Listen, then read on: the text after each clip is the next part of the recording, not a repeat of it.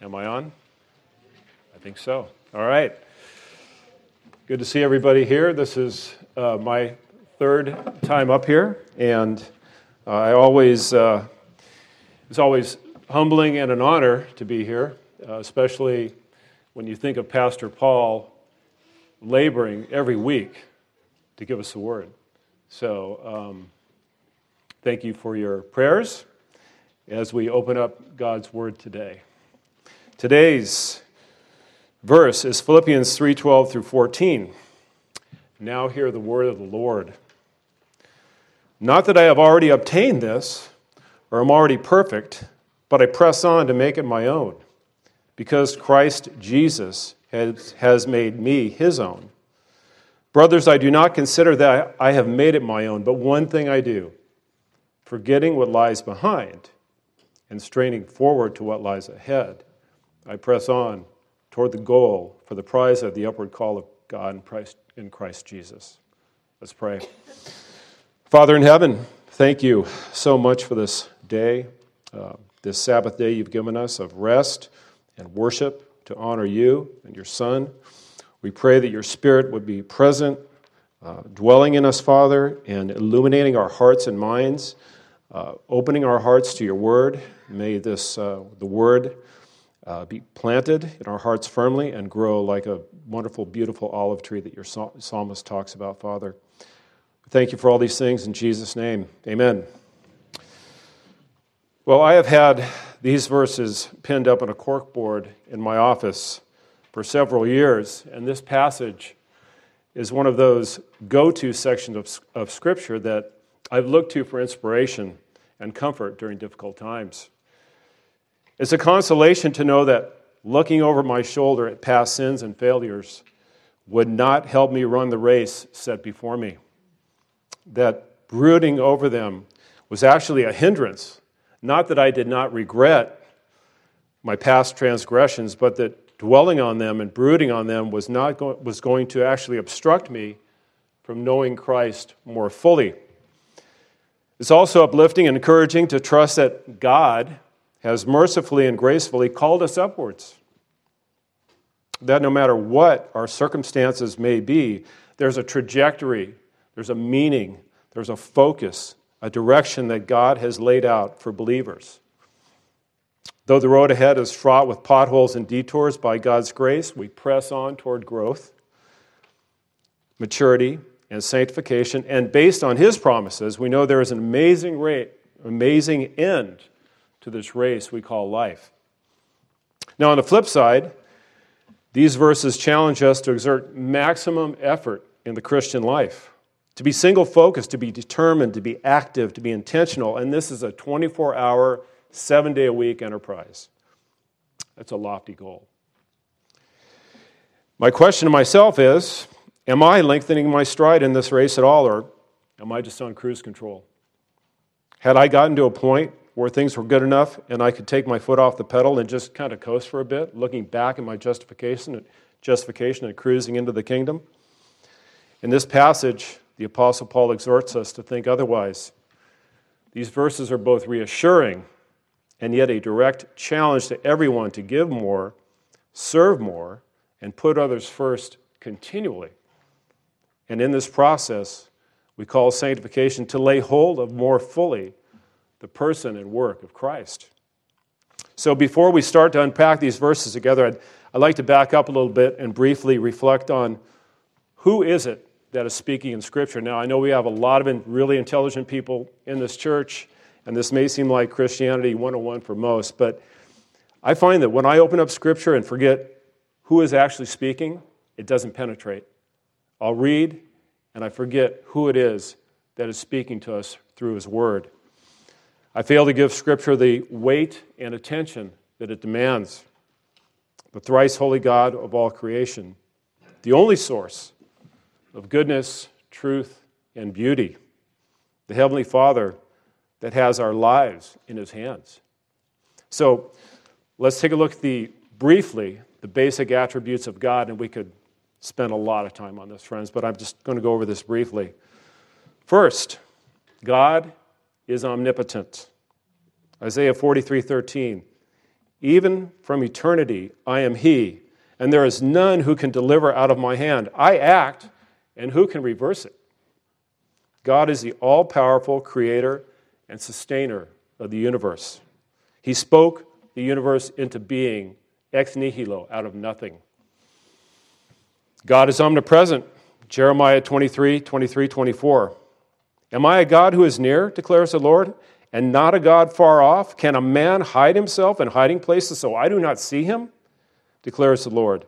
Do I not fill the heavens and the earth? declares the Lord. God is everywhere, all at once. Inconceivable. There is no place in the far flung universe where God cannot and does not work. God is omniscient. Hebrews 4:13. And there is no creature hidden from his sight, but all things are open and laid bare to the eyes of him with whom we have to do. God knows all and sees all from beginning to end. He has x ray vision into our hearts. That's a scary thought. The Westminster Shorter Catechism states that God is a spirit, infinite, eternal, and unchangeable in his being, wisdom, power, holiness, justice, goodness, and truth. That pretty much says everything. God is both transcendent and yet he's personal. He knows us intimately. He preserves and sustains each one of us moment to moment. Right now, he is holding the world together in this moment. The psalmist says, My times are in thy hand. Francis Schaeffer comments, He's a personal God in true history that goes on forever. Jeremiah 1:5 states, Before I formed you in the womb, I knew you, and before you were born, I consecrated you. I appointed you a prophet to the nations. Now, this is the true and living God that speaks to us in His Word. So now that we've taken a very quick overview of, of God, let's look at God's chosen vessel to the apostle to the Gentiles, the apostle Paul. Well, he only wrote 13 letters in the New Testament. He was a missionary, a trailblazer, a pastor, an evangelist, a theologian, and a teacher. He was a towering intellect, but not only that, he had a tender heart. He had a deep affection for believers who took, and he took great joy in seeing God work in their hearts and their lives. Philippians 1 8 states, For as God is my witness, how I yearn for you all with the affection of Christ Jesus. Now, I'm not going to pronounce the Greek word here because I'll butcher it, but the Greek word translated here as affection is the word for intestines, spleen, guts, our inner being. It connotes that deep feeling for someone that emanates from the pit of our stomachs. This describes the love that Paul had for the Philippians, a love that flowed from the depths of his being. Paul's heart was continually being enlarged with the compassion of Christ. So, keeping the greatness, greatness and majesty of God and the lofty example of the Apostle Paul, let's now look at the epistle to the Philippians. This letter is personal. It's a personal thank you note, friendship letter from Paul to the church at Philippi, which Paul and his colleagues had established in Acts. It's recorded in Acts 16:10. The church at Philippi had a special place in Paul's heart. The Philippians had come to Paul's side with financial and moral support, and for this, he expresses his heartfelt gratitude. His circumstances are challenging, to say the least. He's in prison, chained to a Praetorian guard day and night for two years. Awaiting his trial before Caesar, he, he doesn't know whether he will live or he'll die. This must have been frustrating since Paul is the ultimate double A personality, type A personality, always on the go, striving for the sake of the gospel and the cause of Christ. He's cut off from travel, freedom, family, friends, and fellowship. People are slandering him in town. He's the object of verbal attacks from fellow Christians. There are divisions in the church of Philippi that are threatening to tear up the church, so the situation is not conducive to joy for the Apostle Paul. Paul has every reason not to persevere, not to be joyful, but what's his response? Philippians 4 4. Rejoice in the Lord always. I will say again, rejoice. Hmm. He's determined to rejoice no matter what the circumstances surrounding him are. His joy is constant and he works at it, he strives for it. He perseveres through his difficult situation and commands the church at Philippi to follow his lead. The source of his joy is the Holy Spirit and his deepening knowledge of the Lord Jesus Christ. So, for context of these verses we're unpacking, let's look at Philippians 3 8 through 12, where Paul makes his case about what his ultimate aim is. He has laser focus on his target, Jesus. Philippians 3 8 through 12. Indeed, I count everything as loss because of the surpassing worth of knowing Christ Jesus my Lord.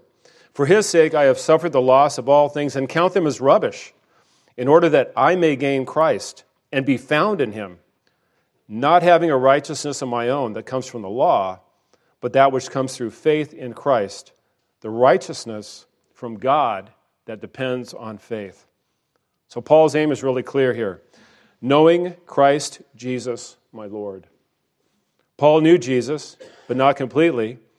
He desired more intimate acquaintance with him to have reproduced in him the life of his Lord Jesus. Now, Charles Spurgeon comments on this verse Be sure of this, that the less you value your own righteousness, the more you will seek after true holiness. Now to our text. So, Paul continues in verse 12 not that I have already obtained this or am already perfect. So here's our first point. And if we take away anything today, I'd like us to take this away with us. No one has arrived. No one has arrived at fully knowing Christ or has attained full Christ likeness. Perfection and ultimate spiritual maturity lie out of his and our reach. Spiritual perfection Full knowledge of Christ is impossible because there is so much more that lies ahead of us to reach the goal of Christ's likeness, and Christ is infinite in his compassion. Whether we have just entered the race or been in the race for decades, Paul message, Paul's message is the same. We cannot slow down. Now, the Pharisees seemed to believe that perfection was possible by the external observance of the law, but they had a superficial understanding of God's true demands. As Jesus said, Matthew 23, 25 to 26, Woe to you, scribes and Pharisees, hypocrites, for you clean the outside of the cup and the plate, but the inside they are full of greed and self indulgence. You blind Pharisees, first clean the inside of the cup and the plate, that the outside may also be clean. So, could they, or anyone who has ever lived, say they had perfectly loved God every moment of their lives with all their heart, soul, mind, and strength. Can any of us say that? Anyone who claims spiritual perfection suffers a diluted, elevated view of their own performance, something that we as fallen creatures do quite naturally. So, the misunderstanding, the lowering or dilution of God's moral standard, the law, and the elevation of one's own spiritual performance in one's own eyes results in the erroneous conclusion that we can arrive at spiritual perfection. There's an unbridgeable chasm between fallen creature and God, and this narrows when we bring God's law down and we elevate ourselves. Proverbs 21:2 states, "The ways of a man are right in his own eyes, but God weighs the hearts." Paul recognized his need of divine grace as God's supernatural enabling power to live for Christ. The longer the apostle ran the race, the lower was his view of himself, and the more exalted was his view of Christ. 1 Timothy 1:15 states, "The saying is trustworthy and deserving of full acceptance that Christ Jesus came into the world to save sinners, of whom I am the foremost." Well, this is the most convicting part of the passage. If the greatest Christian ever to walk the face of the earth has not arrived, what about us? The race is still on. We can't slow down. Finishing the race will require maximum effort and sanctification as we pursue holiness. This realization is critical for all of us as Christians. None of us have arrived at full Christ likeness. So, John Calvin puts it this way Paul adds that he has not as yet arrived at this. At what? At the attainment of having entire fellowship in Christ's sufferings, having a full taste of the power of his resurrection, and knowing him perfectly.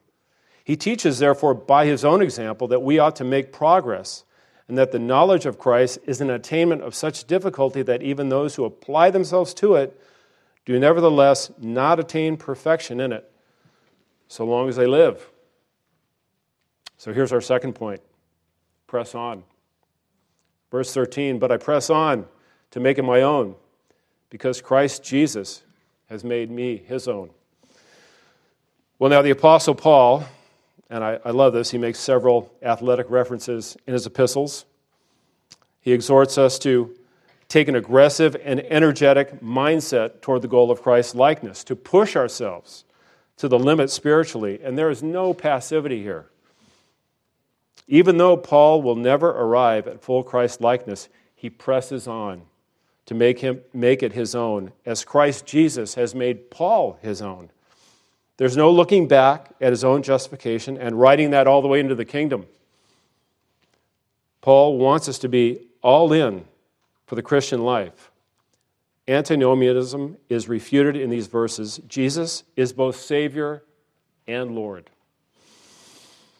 Colossians 1:29 states, "For this I toil, struggling with all his energy that he powerfully works within me." There's hard labor, there's toil and exertion in the Christian life. In knowing Christ more and being sanctified, Paul in his life, he leaves it all on the field. So let's look at Paul's first encounter with Jesus, who apprehended Paul on the road to Damascus. Jesus he just shut Paul down. He blinded him, he subpoenaed him. Jesus aggressively wrestled Paul into the kingdom, overpowering him. Acts 9 1 through 8. Then Saul, still breathing threats and murder against the disciples of the Lord, went to the high priest and asked letters from him to the synagogues of Damascus, so that if he found any who were of the way, whether men or women, he might bring them bound to Jerusalem. As he journeyed, he came near Damascus, and suddenly a light shone around him from heaven. Then he fell to the ground and heard a voice saying to him, Saul, Saul, why are you persecuting me? And he said, Who are you, Lord? Then the Lord said, I am Jesus, who you are persecuting. It is hard for you to kick against the goads. So he, trembling and astonished, said, Lord, what do you want me to do? The Lord said to him, Arise and go into the city, and you will be told what you must do. And the men who journeyed with him stood speechless, hearing a voice but seeing no one. Then Saul arose from the ground, and when his eyes were opened, he saw no one. But they led him by the hand and brought him into Damascus, and he was there three days without sight, and neither ate nor drank. Now, nothing else could explain Paul's transformation from a wicked persecutor of Christians to the greatest Christian that ever lived except for the supernatural call and this event. Because Christ laid hold of Paul, Paul pressed on to lay hold of Christ. Notice the order Christ lays hold of us before we can even seek to make him our own. God is always ahead of us, God is always the initiator. Therefore, we are called to press on. Well, how are we to press on? Let's look at Philippians 12 2 12 through 13. Therefore, my beloved, as you have always obeyed, so now, not only as in my presence, but much more in my absence, work out your salvation with fear and trembling. For it is God who works in you both to will and to work for his good pleasure. God's grace enables us to press on, as it is God who works in us in the very depths of our being. God is working in us both to will and to work. Whatever we do as believers, God is always working in us. Now, this is a serious enterprise, working out our own salvation with fear and trembling, building on what God has initiated and is actively carrying out in us. Our responsibility in this working out of our salvation is pressing forward, leaning into our sanctification. So, what's God's purpose in all of this?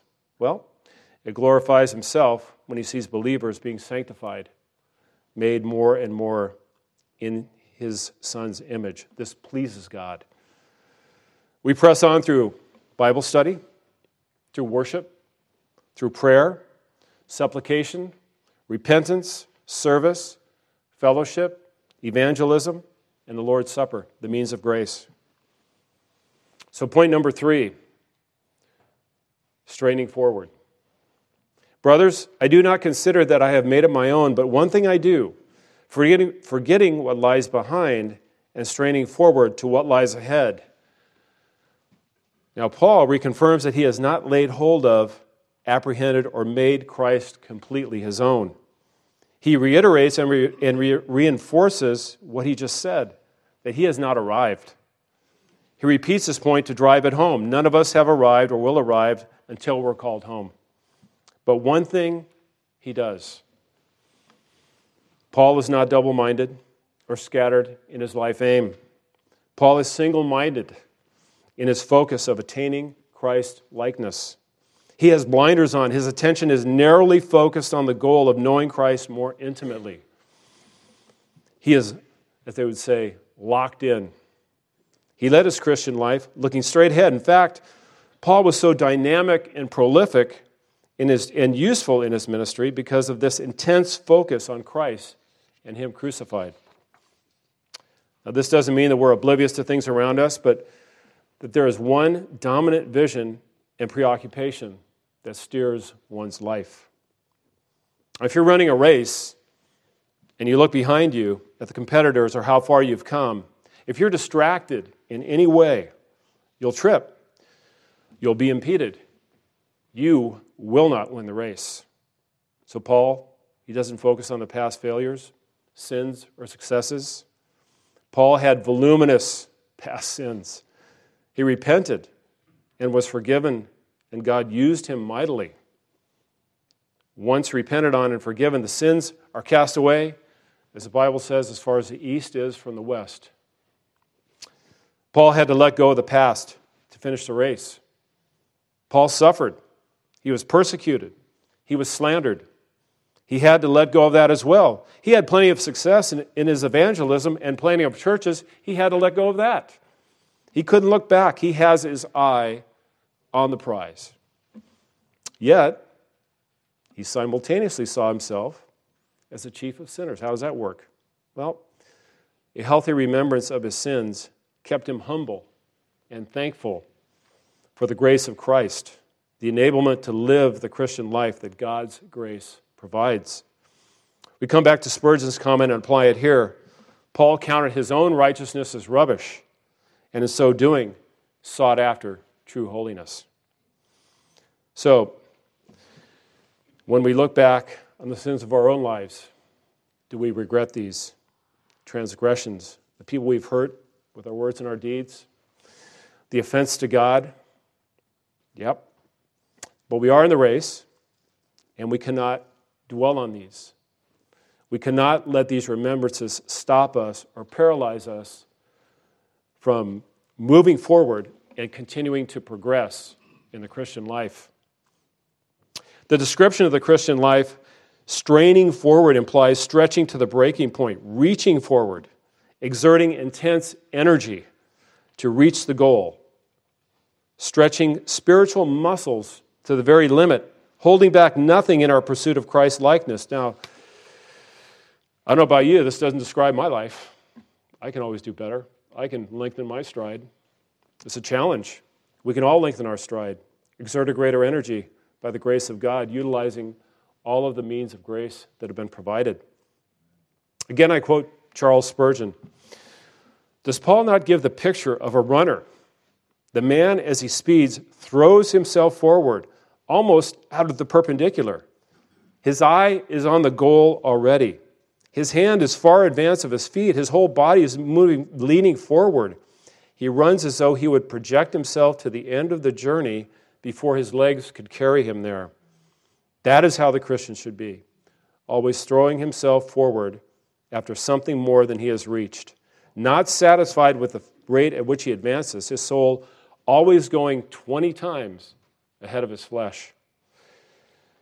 Is that how we're running our race? Toward the prize of perfection in Christ? Finally, point number four the upward call. I press on toward the goal for the prize of the upward call of God in Christ Jesus. I love this, love that verse. Again, Paul is intentionally, aggressively pressing forward, leaning into the persecution and the resistance, actively pursuing the goal of Christ's likeness and sanctification and holy living. This is not let go and let God, friends, where we're waiting for God to produce some kind of feeling in us and, and, and, and stir us into action. That's not the point. Paul sees his life as a race. It's an athletic competition where he is earnestly following God's upward call in Christ. In 1 Corinthians, Paul exhorts his readers to run in such a way as to get the prize. 1 Corinthians 9:26 states, "So I do not run aimlessly. I do not box as one beating the air." Paul is intentional in his running. His life has a straight trajectory upwards. The author of Hebrews encourages us to run the race that is set before us. The Christian life is intensely active, pressing on toward the goal of the upward call. So, what is the goal?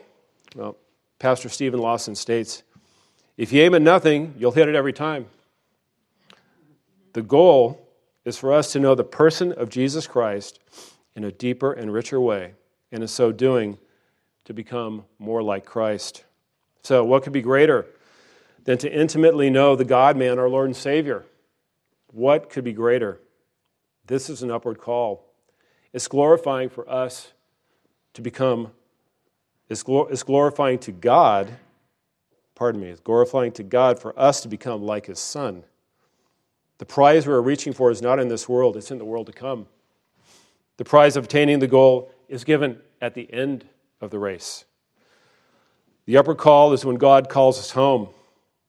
This is on the mind of Paul, who is waiting his trial before Caesar. He doesn't know again whether he'll live or die. He's waiting and wanting the upward call, but he's willing to stay for the good of the church. This is the most glorious call that will ever come since Christ has removed the sting of death.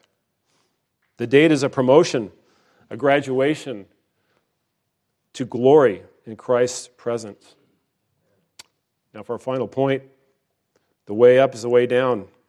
Excuse me, I got that wrong. The way down is the way up. Let me repeat that. The way down is the way up. The upward call is really the result of our downward walk as we humble ourselves to serve others. A Christian friend of mine years ago said that Christians were part of an upside down kingdom. Before I was a believer, I was like, what, what's this all about? What the world held dear, we were to relinquish, and what the world saw as foolish, namely faith in Christ, we were to submit to. Christ was the ultimate example of true humility. Philippians 2 5 through 8 states this Have this mind among yourselves, which is yours in Christ Jesus who, though he was in the form of God, did not count equality with God a thing to be grasped, but emptied himself by taking the form of a servant. Being born in the likeness of men and being found in human form, he humbled himself by becoming obedient to the point of death, even death on a cross. No one ever started out so high and descended so low as Christ did. His was the greatest display of humility. From the throne to Mount Calvary, he emptied himself by voluntarily relinquishing his God attributes, choosing not to exercise them in obedience to the Father. He came as a servant, descending into this world of sorrows. He was the ultimate man of sorrows, enduring the humiliation and degradation of death on a cross, reserved in that culture only for the worst of criminals. All true saving faith exhibits true humility. Again, I quote Steven Lawson hmm, No one struts through the narrow gate. There are no peacocks in the kingdom of heaven, only sheep. We lower ourselves, coming to God with nothing in our hands. Every step in the Christian life is a step downward in humility that takes us into Christ like humility. Humility means to think of or judge oneself with lowliness. If being Christ like is our goal, our walk is a continual lowering of self to put others first. And in so doing, glorifying God through the process we call sanctification. Like the psalmist declares, we are firmly planted olive trees that will flourish in the house of God, bearing fruit. It is the work of the Holy Spirit in us that produces this type of humility to have the best interest in the spiritual well being of others. Jesus puts it simply For everyone who exalts himself will be humbled, but the one who humbles himself will be exalted. In the face of the world, the flesh, and the devil, may we continue to press on, press in, lean in, strive forward in our quest to become more like the God man, Jesus Christ, leaning on God's enabling grace to run the race set before us.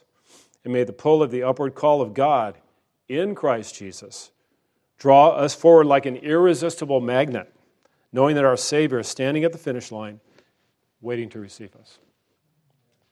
Let's pray. Father God, thank you for this, uh, again, this time, this honor to uh, unpack your word together with our, our fellow believers, Father. Uh, we just pray that uh, you would continue to uh, bless our efforts, that we would continue to strive, that we would continue to press on, that we would continue to lean into persecution and difficulties, Father, and know that there is truly an, an amazing prize at the end based on your promises, Father. We thank you in Jesus' name. Amen.